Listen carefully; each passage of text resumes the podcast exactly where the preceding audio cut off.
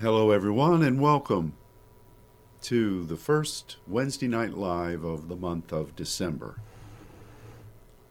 I'm Pastor Ron Crawford coming to you from the Father's Church in Dallas. And as I always say, it's such a blessing to be able to reach out to my own congregation, those who are part of this fellowship here in Dallas, or you may not be in Dallas, but you're part of us anyway. You know what I mean. As well as to our Saints Network family. Uh, it's hard to imagine that we're here in December. This has been a fruitful, amazing year of so many breakthroughs, so many measures of grace where we've stepped forward in grace. Isn't that what God said to us last year about this time, going into the new year? Be a year of breakthrough.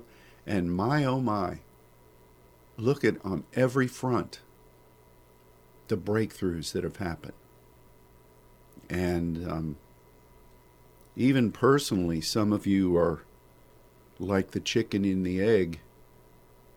Your your uh, identity for the new day that God's birthing you into.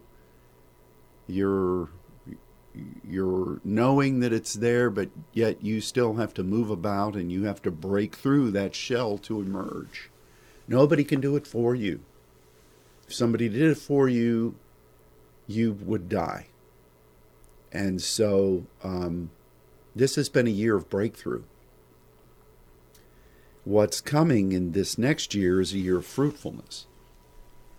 And uh, we, we really need the strategies of the Lord to be able to walk in lockstep with Him. And He is willing to grant that. So today, we're going to follow up on something that I was privileged to share this past Sunday. But before we do, I wanted to give a public service announcement. Um, tonight, today, is the first Wednesday of the month. And as I prayed, initially I thought we would have a prayer meeting tonight at the church on site. But as I prayed about it, I recognized that perhaps that was not exactly what the Lord wanted from us. Now, doesn't He always want prayer? Of course He does. You should be praying every day. In fact, for those of you who are pining away for a group prayer meeting, we had one of those four days ago, five days ago on Saturday. We had church on Sunday. had a board meeting on Monday night, and guess what? We prayed in the sanctuary for an hour or over an hour. So it's not that we've abandoned prayer. In fact, uh, the board and I came into agreement for something that I've never asked them to do in all my years being here, and I sure know it didn't happen when the last administration would every now and then have a board meeting. Every day through this month, our board is praying for each other. So we believe in prayer. I had a prayer meeting with uh, some of the Brazilian pastors uh, yesterday morning. It was spirited. So just because on this, in the midst of this busy holiday month, we're not saying, okay, we're coming tonight, doesn't mean that we've abandoned the Lord or abandon prayer. You should be praying every day. and we are having a multitude of um, other prayer times. And so I just wanted to clarify that. Now, at the end of the month, which is just a few weeks away, we're going to be having concerted efforts, both here at the Father's Church and amongst our Saints Network in the U.S., in Europe, in in Brazil. We're going to include them, and and in uh, in amongst the Africans, and even amongst India. We got a Ruby forwarded me something from Ratna Kumar. He had a a meeting with the Saints Network pastors this past Monday, and I saw the po- photos and recognized a number of those men. Why aren't we going over there? Well, why don't you go and protest out front of the Indian embassy? They don't like giving visas to pastors anymore. we had a trip with I don't know how many people scheduled a number of years ago, and they just, for whatever reason, in their ideologies, would not give visas to anybody that, particularly from here, who had been there a number of times who were preaching. They weren't giving entry visas. But it was good to see Ratna and all those folks. So we haven't abandoned India. we trust the seed sown there is being utilized. But we will be having, pardon me, a concerted effort at the end of this month, just a couple of weeks away, just entering into the new year calendrically in prayer. And you know, fruitfulness, we've known this, and it has nothing to do with when Israel celebrates their holidays. So don't give me that. We know that where we are in the beginning of the spiritual new year has actually begun. The fruitfulness we talk about for this new year, we've already seen it in spades in Brazil. And so we're already in the midst of it, but yet we live here. And we go off the Julian calendar. So we apply the principles of the Lord where we are. And that's a biblical principle. You don't want to be legalistic. I have an edge this morning, don't I? I've had three cups of coffee already. I've been up praying since four. Maybe that's why I'm edgy. That four o'clock hour, and this 66 year old guy is saying, ah, you should have got a little more shut eye. So, anyway, just for those of you who maybe it's funny how, as a pastor, you can do something in the past and you can announce it, and people will or won't come. But then when you don't announce something and there isn't something going on, often people will be inspired to think there is something going on. And it's, it's just a pastoral prism. I mean, it's just that way. So, just for clarity, pray for the rest of the day, just you. But there won't be an organized prayer time here tonight on this first Wednesday of December. But be ready because we're going to have a lot of this that week following Christmas, going into the new year, leading into first Saturday in January. And so be ready, but be in prayer. And again, it's not that we've abandoned prayer. Like I said, we had first Saturday, wonderful time, Saturday morning and into the day, praying with our Saints Network family. Sunday, we had church, people were praying. Monday night, the board of all things were on their faces. It reminds me of what Ray Hughes said. One of the things he's looking forward to going to heaven to see is elders on their face before God. Well, we saw it here on Monday night. I prayed with the Brazilians on Tuesday morning, spirited time of prayer. Monica and I, before Saints Radio, we pray. Normally, Stacy Maggs joins us. She was obviously busy, but um, we were here praying. So we do believe in prayer, but we won't have an organized time tonight. So I've said that four different ways, and I certainly hope that every one of my little darlings heard that and don't come tonight and think I failed them. that happens too. Oh man, the joys of being a pastor. Some people who lament, Oh, I wish I was a pastor. I don't have a pulpit. You don't know what you're talking about. It's a great privilege, but it is. Ay, ay, ay. It, it can be fun. Somebody said when I was in seminary, the ministry'd be great as long as you didn't have to work with people. That's always stuck with me because it's just funny. And I love my congregation, but it's just always funny to, to think what do people hear, what don't they hear, what do they pay attention to, what aren't they paying attention to, what's important to them, what's not important to them. They may be smiling, but their mind is a million miles away. All right. Sunday we spoke about how the angels praise. Interesting message if you haven't heard it yet. It's available on archives. Very grateful to Scott for managing those postings for us. well, we talked about the word that is translated as praise, how the heavenly host praised, and it's aineo. And that that speaks in a very detailed manner. It's motivational, it's uplifting, it's persuasive just because, not because of emotion, because angels don't move in emotion. They don't. Emotion is a unique human trait. Angels obey and they become enthused by the victory of God. But it's not emotion. You know, there's a there's a fine line between celebration and emotion. Sometimes people confuse, usually people confuse that. Emotion is factored by a number of various influences. Am I sad? Did I get enough sleep? Are things going well for me? Do I have what I think I want?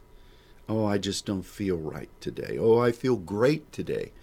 Emotions are all over the map, and we should submit them to God. Celebration is a number of things, but many times it involves emotion, but at the root, it is the assessment that something has worked, that something has been achieved, that a plan has been laid out and consummated. And for the angels, they're all about the message from the Father. They're all about obedience to that message. They love the unveiling of the plan. And when it comes together, they speak about how glorious the plan came together. And they give homage to the one who, the Almighty, the precious God, envisioned the plan and put it into motion and oversaw it through and through. So, this is angelic celebration. And it is in a detailed manner, I'm just giving the meaning of the word, speaking of something positively. We need to be more like that. Because sometimes the plan of God conflicts with our emotions. What do you mean by that, Pastor? What do you mean by that, Willis? Ah. Sometimes I know I'm working on exactly what God wants. My emotions aren't real happy about it. Because emotions are fickle. One day, it just, that, in our most recent mission trip, we had one amazing thing happen. Just miraculous. Everybody was celebrating. It was one of those if if I know anything moments. And um, just a couple hours later, I was exhausted. I'd finally got back to my room. It's like nigh on to one o'clock in the morning. I, I knew I had a big day ahead. And everybody on this trip had their own song and dance to to nobody knows the trouble they've seen. But it's me talking here. And I thought, dear God, I just am so tired. I was rejoicing in the Lord, but yet I was tired. And I thought, I really I'm excited about several things that are coming tomorrow, but one of them is just going to be a beatdown for me because I'm going to have to do the meet and greet and be all things to all men and women. And, you know, that drains you. And it does very little other than an obligatory meet and greet. And then my emotions kicked in. Can I skip that? No, there's no way I could skip that. That would be insulting. So your emotions start conflicting right after a high point in the middle of a major thing, and you can start going over to negativity. Because, see, your emotions will usually incline themselves. Just hear me. Now, if you're just a champion and you just are so devoted to God, then your emotions are pure and pristine. Most people's aren't. So I'm not talking to you ones that are just so perfect. But emotions will usually resonate off of your basest instinct. In other words, whatever's crying out most in your body is going to trigger your emotion. You got to reel your emotions in and put them under control. Some people don't know how to do that. They fly off the handle. They disappear. They buck down. And it, one of the things I learned in ministry, and I don't know how well I learned it, is to recognize those things are going to happen and do your best not to let anybody know they're happening. Now, I know psychologists would say, oh, you shouldn't shut it in, you should let it all out. Well, any pastor that lets it all out is going to have about a two year tenure, maybe less. Because people are watching you. And even when you're trying to do everything right and put on the best face forward, still people are going to find fault with you. So you've you've got to learn how to deal with that too. So uh, emotions are are good if you channel them properly. You discipline them. You harness them. What we really should be doing is finding our delight in the Lord and celebrating. The joy of the Lord is the fulfillment of His will. And that's angelic. Murmuring is when emotions grab the wheel. And then iniquity becomes the fuel. And bitterness is the is the swath that is uh, left upon the landscape of your life. Emotions will start letting you view everything in a negative way. And it's never your fault, and it's never a situation where patience should be governing. Governing. It's always, how did this happen? How did you do this, God? How did these people not see how wonderful I am? How did you cause this circumstance that I'm supposed to overcome? Why am I here? And then everything is viewed through that smudge, that mud on your lens. And murmuring then creates a false set of details. And instead of there being a celebration and a dedication and an esprit de corps, there's negativity, there is a skewed viewpoint, there is uh, rejection of the ways of God, and then nobody misery loves misery loves company. Nobody wants to go down that path alone, so they'll defile many, and murmuring destroys in the wilderness. It doesn't say murmuring destroy the in in the desert. Because in the desert, you're just fighting to survive. There's a difference between the desert and the wilderness. Remember that. In the desert, you know you need a miracle. And even though it's not pleasant, you're really trying to muster up every measure of faith you have. In the wilderness, you still have some strength left. And you, you can question why we're in this wilderness. It's not a matter of survival, it's a matter of getting out. And so you target, even you don't have a good idea. Your, your good idea, as Israel was, let's go back to slavery. Let's go back to the to the whip. Yeah, we just like that garlic and leeks. Man, that was good stuff. Made us smell repulsively, but we loved it. So in the wilderness, you you really have to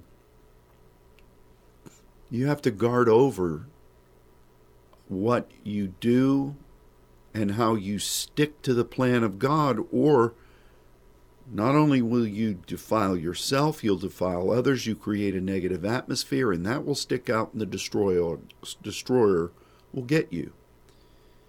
God said something that's often misunderstood that he was going to destroy murmuring by Aaron's rod budding among the other rods of the tribal leaders. Remember that story? It budded almond leaves. And that really signified the first beginnings of the time of fruitfulness. It spoke about timing. And only the leader would have that. And what is the time frame when the first buds come? Well, all, all they've known is the winter all they've known is the storm. All they've known is the valley. All they've known is emptiness, which is pretty good soil if you want to get a good crop of murmuring going. So, how was Aaron's rod going to break that and bring everybody into alignment? They all had authority. That's what their rods represented. They all had a constituency but they all had to lay themselves down, waiting for God to signify to his appointed leader where they were going. It's the plan, it's the partnership with the angelic that was going ahead of them, at least that's what God said. And it was the timing of the Lord, and it was a celebration of seeing God work that out. And, um, but sadly, uh, it's it's a difficult thing to get people to really submit to that. So back to point, the angels are praising God. They're not singing Handel's Messiah. They're not even um, warming up that great song that Mary sang, the Magnificat. Um, they're not singing they're declaring, each of them, in their points of authority, in the various uh, delineations of the angelic hierarchy, they're they're speaking these things all at the same time, and only angels can do that without it sounding confusing. That's the heart of the seven spirits of God. They can all be individual, separate, but one, and they form together to make white light, the, the, the truth of God. See, that's a divine thing. Um, and really, when you think about the seven spirits that are spoken of by God, and it's not just out of that Isaiah passage, that Isaiah passage speaks about totally about wisdom and revelation. Just look at it. But sometimes when you just look at it, the spirit of judgment and burning on the surface looks totally different than the spirit of um, grace.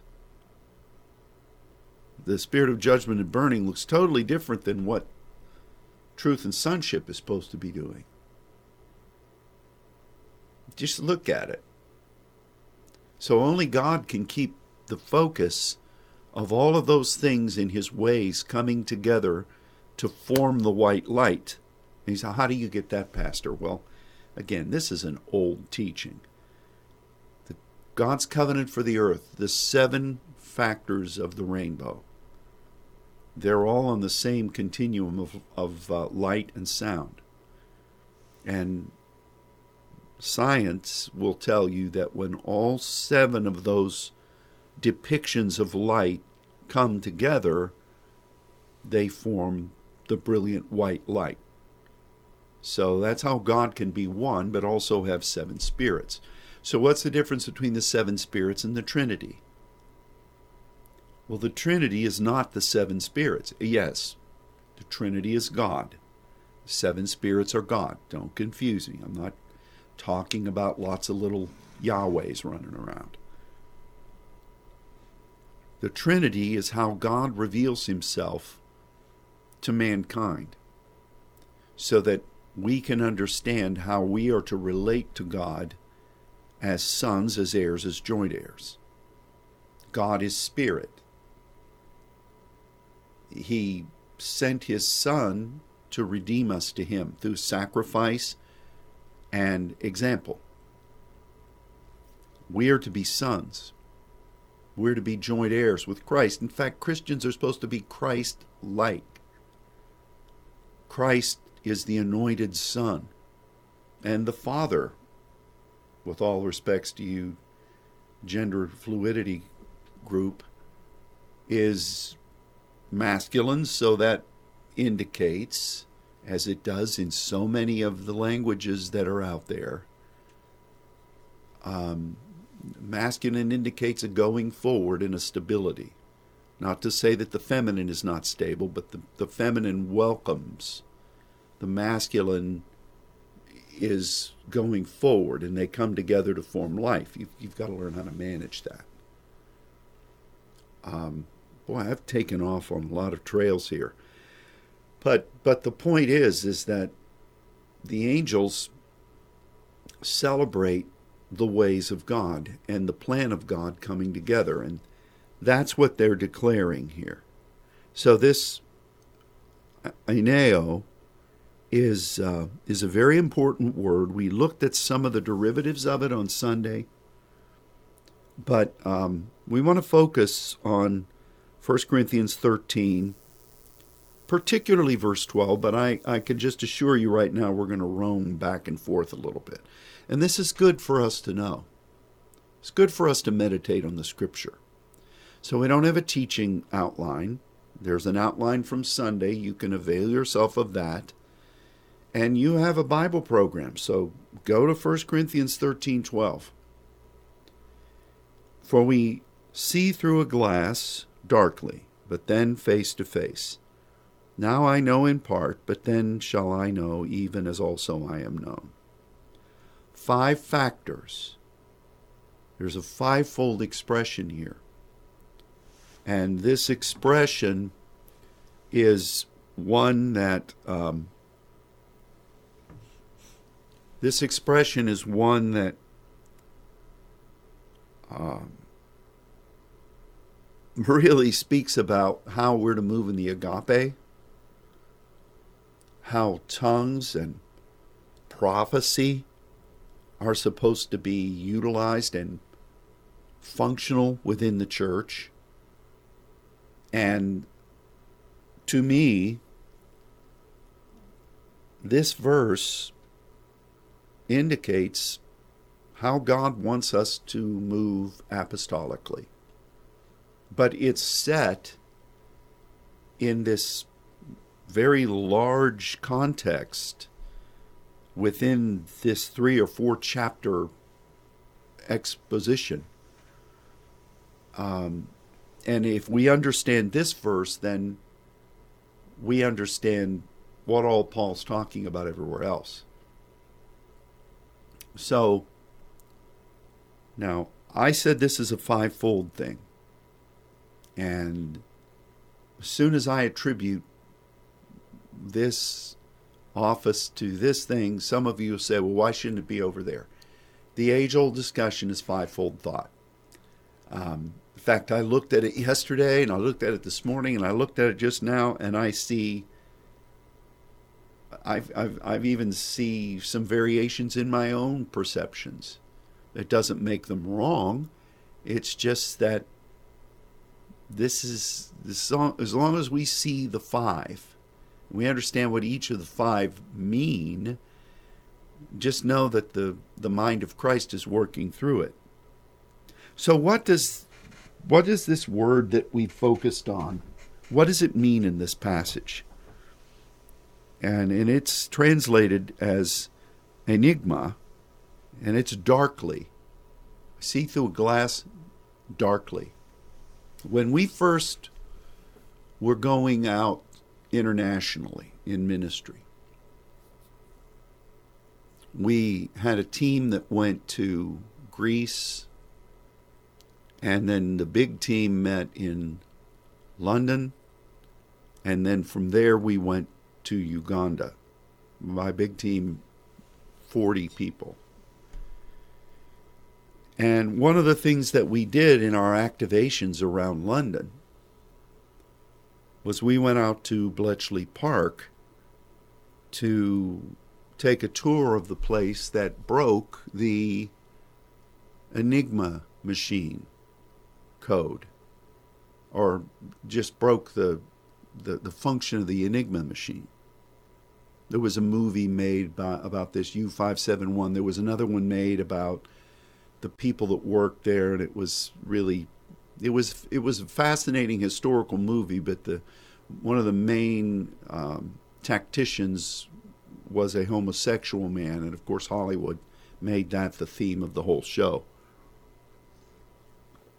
But the Germans built this little machine that um, was distributed to their troops and submarines and ships. And the Germans could send messages out, but they would be not only coded, but almost unbreakable. But when it got to the Enigma machine, then the person with that machine could decipher the message. And one of the big breakthroughs for the Allies was when uh, that code machine, the Enigma, was deciphered, how it worked, and then they could capture the messages. I don't know how long it was before Germany recognized that that machine was no longer reliable. The United States did a similar thing with the Japanese codes. And um, the key to warfare, especially in World War II, and still is, is being able to deduce strategies, tactics to take many different factors and keep your focus on what you're supposed to do and get a message from it. Um, that's why the Germans, with their prophetic gifting, called this machine the Enigma, but it's just directly this word that's in the Bible translated as darkly. Isn't that interesting? Uh, little did we know that when we went to Bletchley Park, that one of the things that we were asking God for was the continued uh, measure of His Spirit to help us to interpret and to help us to be able to deduce His ways, but also to be able to see clearly through the strategies of the enemy. There's still war knowing those codes didn't guarantee a victory, but you at least had clarity, I mean, clarity of thought as to what was going on, what you should do, what you shouldn't do. I think that's great. And this word, enigma, in our nomenclature, is best understood as what it meant in the Greek, and, and that would be that there's so many things that God is wanting to do, that He is doing. There's so many factors to them, but one thing is constant. If you know God and you trust Him and you're in communication with Him, even though you don't understand everything, you can have clarity, number one, as to what his general direction is, and that you are listening for detailed messages every day. Sometimes you get a big one. Sometimes days go by and you, you aren't hearing anything new. But the overall agenda is clear to you, so you stick with it. And um, that's the beauty of this. And I think that the darkly part, enigma, you know, I waffled between it because you you want to get that word from God. Well, isn't that apostolic? But really, really, it has to fall in the category for the teacher or the pneumatikos person, the seer that is continually listening, hearing, and um, is deciphering what God is saying, comparing spiritual things with spiritual, keeping your focus on what the facts of the Lord are, weighing it, judging it based upon the Scripture and by, by what God has shown you. That that's a pneumatikos person. That's a teacher. Now, not all teachers are pneumatikos. We don't have time to go through that, but sometimes teachers are just good, intelligent people, but they're so stuck on, in themselves that the, the idea of anything new is almost like chewing ball bearings. They just won't allow themselves to do it. And, but the true person who is moving in the anointing of the teacher, the pneumatikos person, does, does a pneumatikos person have to have a teacher primary calling? Well, it helps. But there's there's some pneumatikos people that are more prophetically oriented. So what is the prophet in you know Paul talks about the prophet over and over and over again in these chapters. You know, he says just after this right after this verse, he says, Now abides faith, hope, and love, but the greatest of these is, is agape. Not amor, agape. And then it says, When I was a child, I spoke as a child. I put away childish things when, when I became a man, when perfect comes. So it's about progression. He speaks about, Paul speaks about how the tongue should operate in the church and you should be interpreting. But then he talks about prophecy. What is prophecy? Prophecy, if you look, I looked at seven different lexicons today and just read the stuff. I just wanted to sharpen my sword a little bit. So many of them began by saying it's a foretelling. One of them had the wisdom to say prophecy is not primarily foretelling. Prophecy is knowing what God has revealed, what God is currently saying based upon what He's been revealing and proclaiming that in a way that would indicate progression or indicate an, uh, an affirming of where you are. So, prophecy in the Greek language had more to do with stating and representing what God had been revealing and making sense of where we are in that process of revelation than it has to do with, yea, my people, in five years you're going to meet somebody and it's going to be your spouse. And, you know, that that'll excite a crowd, but it also can create a lot of confusion. Now, prophets can foretell, but the beauty of Samuel was that he was speaking about, hey, what what's God said? What's he want you to know? What, what does what he want you to know indicate where we are right now? What about the place where he's planted you? What's significant about Jericho spiritually? What's significant about Bethel? spiritually? What's significant about Ramah and the nearby Ebenezer? What's significant about that?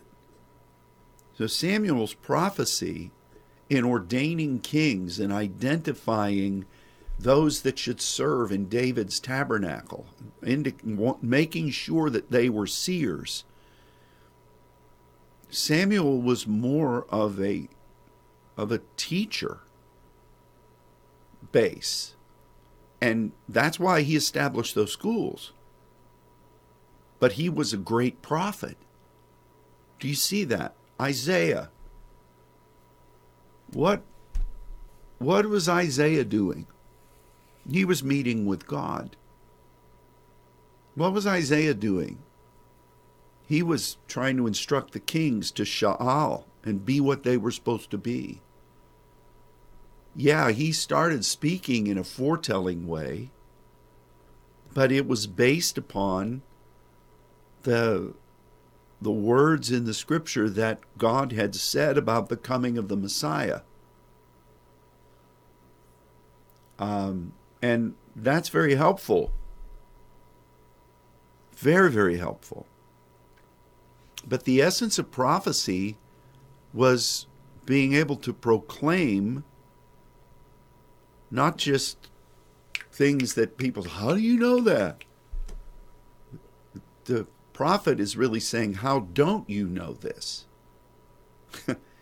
Here's what God said. This is where we are. This is what He's saying right now on the basis of that.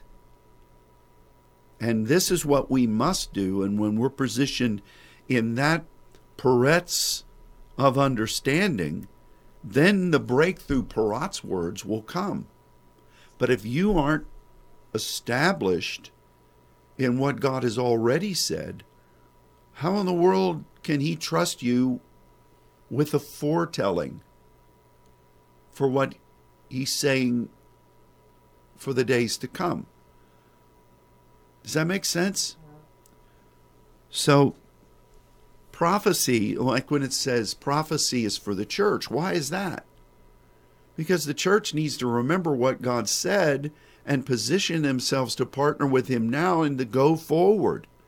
What happens when an unbeliever comes in? The prophets identify that person's crypto identity within, that's what the scripture says, the secrets of their heart. And that then is indicated uh, as to who you're supposed to be and why aren't you doing it.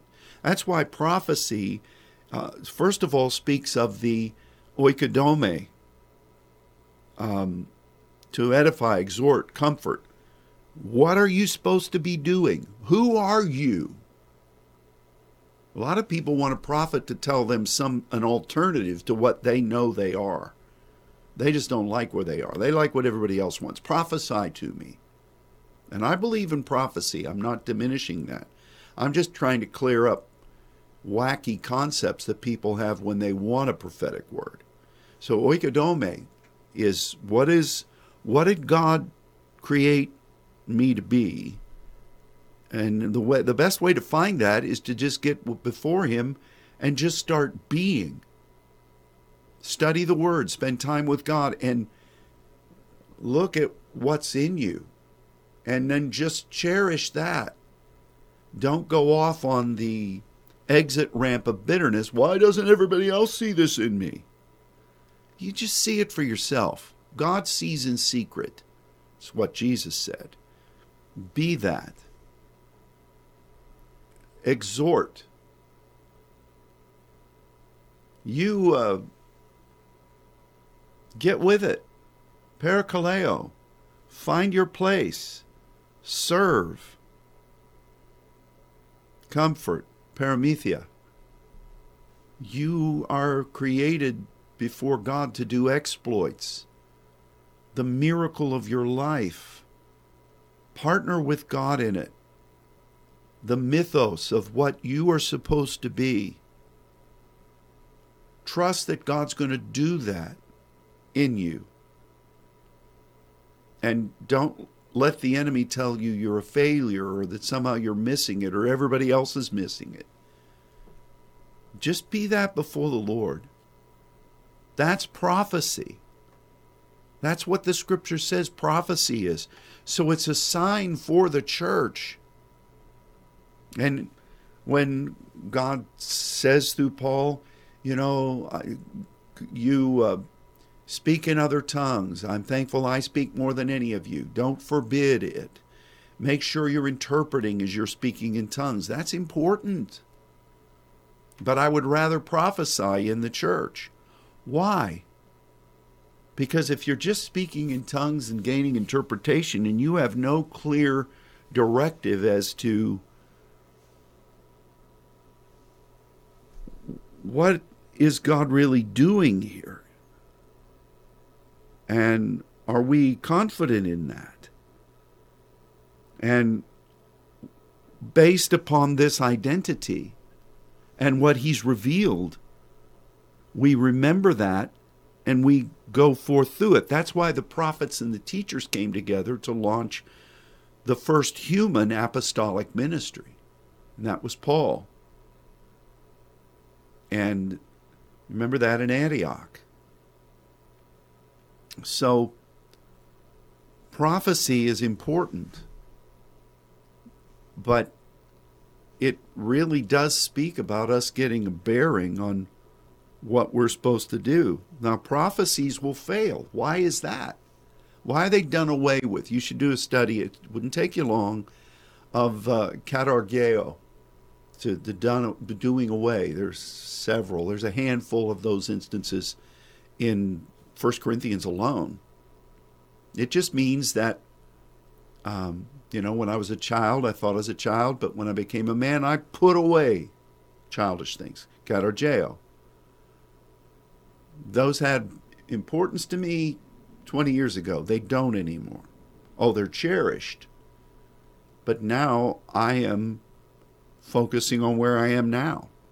So prophecy is for a point of clarity, it's a point of um, assessment, and it's a it's a it's an issue of sending the finger of direction, but based upon the people knowing who they are, where they are, what they are, why they are, and when they are.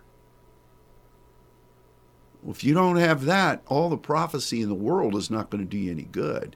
You can prophesy to a pinhead. If they're not functioning before the Lord, what good is that prophecy going to do them? And those you shouldn't call people pinheads. Well, I'm, I'm, a pinhead is a needle. How many angels dance on the top of that? Okay, so we see through a glass. Now, again, I really think that the teacher is darkly, but this is all interchangeable as long as you know the five. Uh, the prophet is a know in part because just a few verses earlier it says, We know in part, we prophesy in part. And that really was the combination of the prophet assessing where they are, uh, assessing where the people are, and assessing what God would say in affirmation, in declaration, in exhortation, and maybe even in direction. But it's in part, it's for then. And you go forward. I think the evangelist fits with we see through a glass because the evangelist is grace remedy and function, dunamis, miracles, dunamis, function. And when you really assess where you are in conjunction with what God is trying to reveal to you, you will recognize that you need to keep moving forward in grace and you need to be functioning. Live as long as you're alive. Get busy living, get busy dying. One or the other. And the evangelist breaks through for the apostolic. Now, why isn't darkly apostolic? Because I think the apostle is more face to face. You don't get an apostolic mandate just because you studied or because you got the Spirit in you. It, it, that's a term right now. It's like back in the 80s, everybody was a general. Now it seems like everybody's an apostle.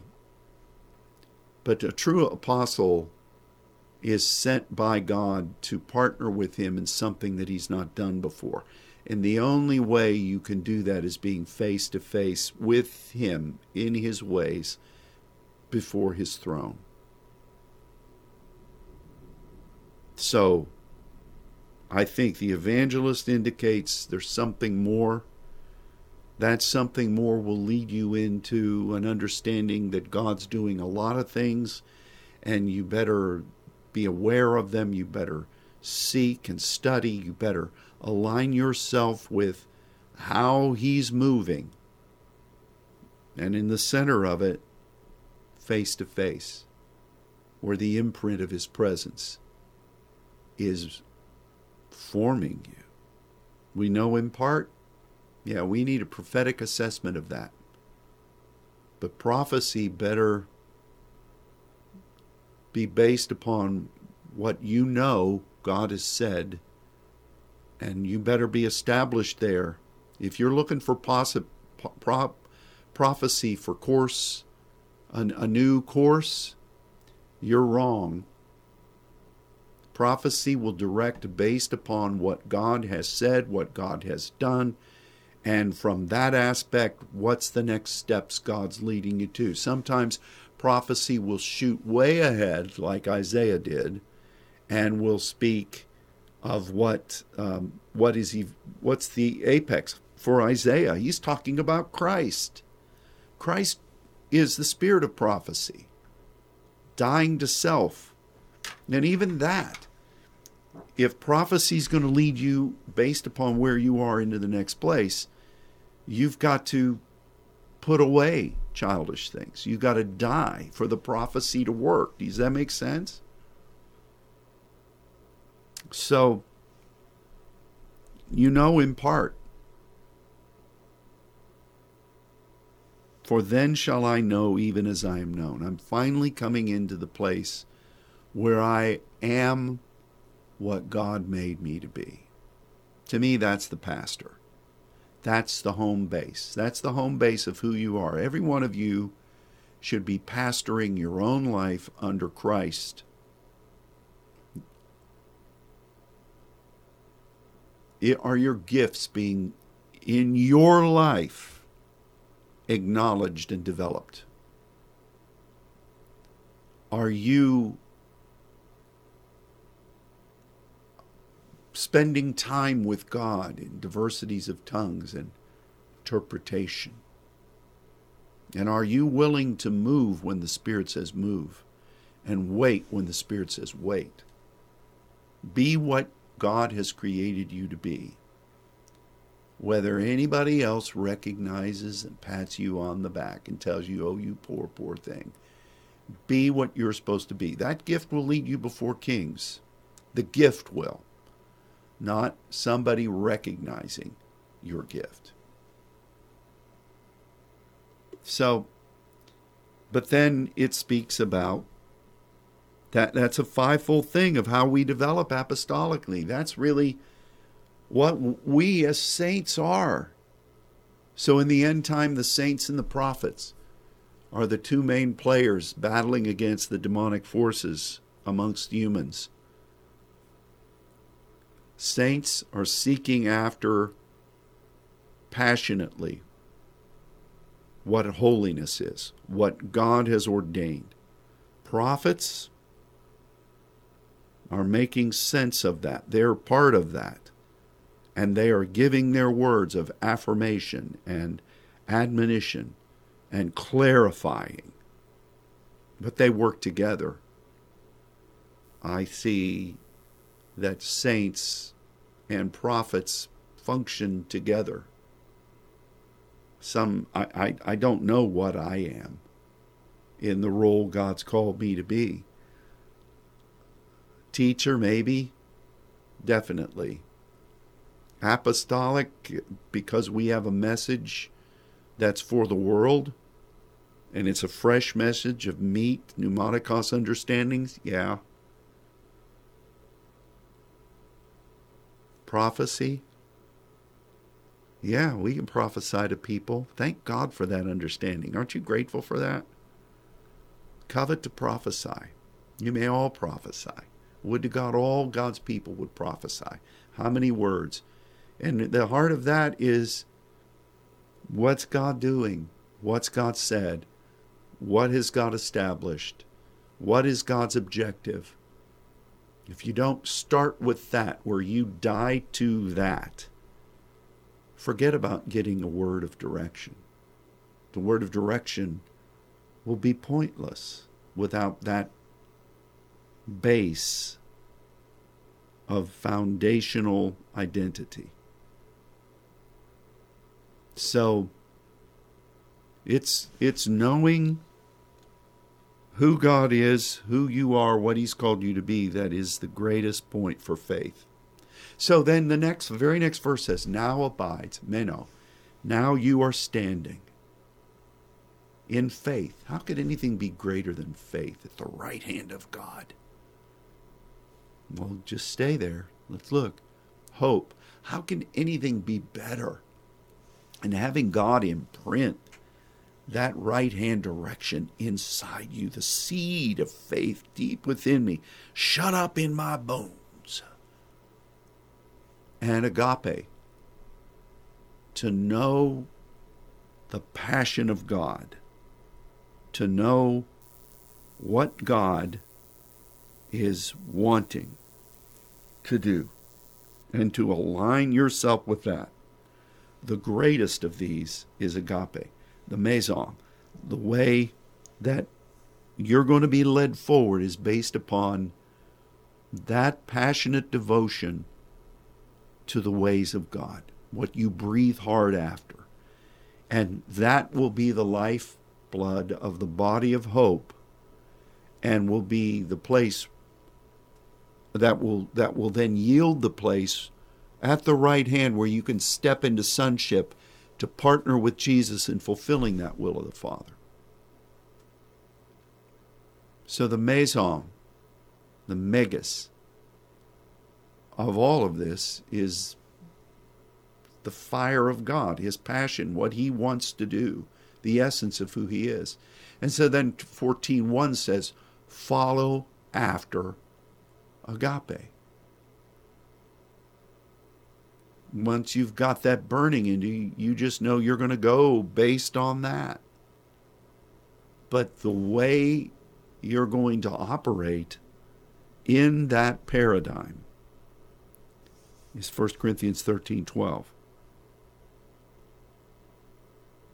We're being changed. We're meeting him face to face. We're receiving lots of information in conjunction with the angelic and the scrolls being unwrapped, but in these days, what God's doing in the temple of the tabernacle, what's happening in our histeme, what's happening in various locations that God would lead us to, what's being revealed in the thesaurus in heaven. It just goes on and on. What God's sharing through His Word, which is ever speaking to us. Only God could allow us to absorb all of that and to keep moving forward. It's too hard. No, it's not. You you've got to keep praying, letting your spirit breathe because that's how you'll understand these things and focus on them. These are all biblical principles we've studied ad infinitum. It's just all there. We spend time with God face to face, panim to panim to where we, we, we have the privilege of communing with Him and knowing Him. Prophecy will always be with us, but those words are going to keep being released new as God reveals. And what last year's prophecy, just directive wise, is done away as the new emerges the base stays the same because it's God's base. And we fulfill what we are supposed to be as individuals. We will know as we're known. How should you be known? Based upon what you know. You become what you know. And that's what people see. Um, you you you live what you preach. You do and you teach. If you're not doing, those that you're teaching are going to see it and they won't pay attention to you. Why should they? So, I love this verse because, again, one of the things about being a saint, Hagios, is that we share the name of what the angels continually say Holy, holy, holy. We, we have a unique partnership with the angelic, and you know that. It's not some will o' the wisp, oh, tell me how to meet an angel. You want to know how to partner with the angels? Spend time with God. Go after His Word and become someone in the church that is devoted to a saintly calling. You won't have to have some anointed person lead you into an angelic encounter. You, you'll have it. And then you'll be saying, What means this? As opposed to, Hey, entertain me with stories. It's always amazed me um, because one of the blessings of being a seer, and there's a lot of shortfalls to it too, is that you see a lot of things going on in the spirit realm. And sometimes people who don't think God's anywhere near them are surrounded by angels. Sometimes people who are always lamenting, I don't see anything, I don't see anything. Lay hands on me, give me that gift, tell me what this is, tell me what that is. In their intercession, they're surrounded. And you see it. So, should I go and tell them? Why would I do that? Because then they'll be back tomorrow. Do you see any angels around me? Angels don't want notoriety. They want to celebrate the Father. And they want to serve those that are heirs of salvation. Heirs representing the victory of God. So you, you want to be working with angels?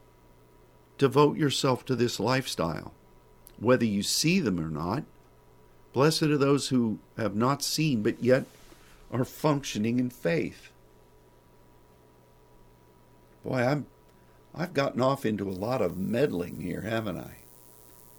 Oh, I like the old pastor that just teaches us sweet things and always tells us nice things about ourselves. Well, we have a lot of work to do. The angels, the great cloud of witnesses, the throne, has invested a lot in us. Now we see through a glass. What do you see when you look in that glass? Do you see the smudges on the glass? Or do you see, hey, you never notice how a kid, when they're emerging from youth into adolescence, will spend a lot of time in front of the mirror? Oh my goodness. I see, I saw my daughters, I see my granddaughters, one more than the other. It just looks at the mirror, gets different angles. And, and what, why is she doing that? Because she's marveling at what she's becoming. She's trying to make sense of who she is. She's trying to figure out ways that she can enhance how she appears and to become the lady that she knows she is. When you look in the glass of the Lord, are you looking to how you're growing? How you can become more of His likeness? You can grow up and become not a child anymore.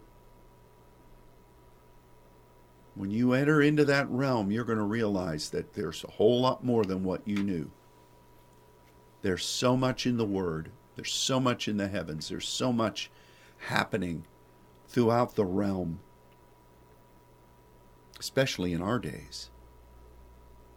And you recognize that you have a burden to know the heart of God, to see Him face to face, to want His presence.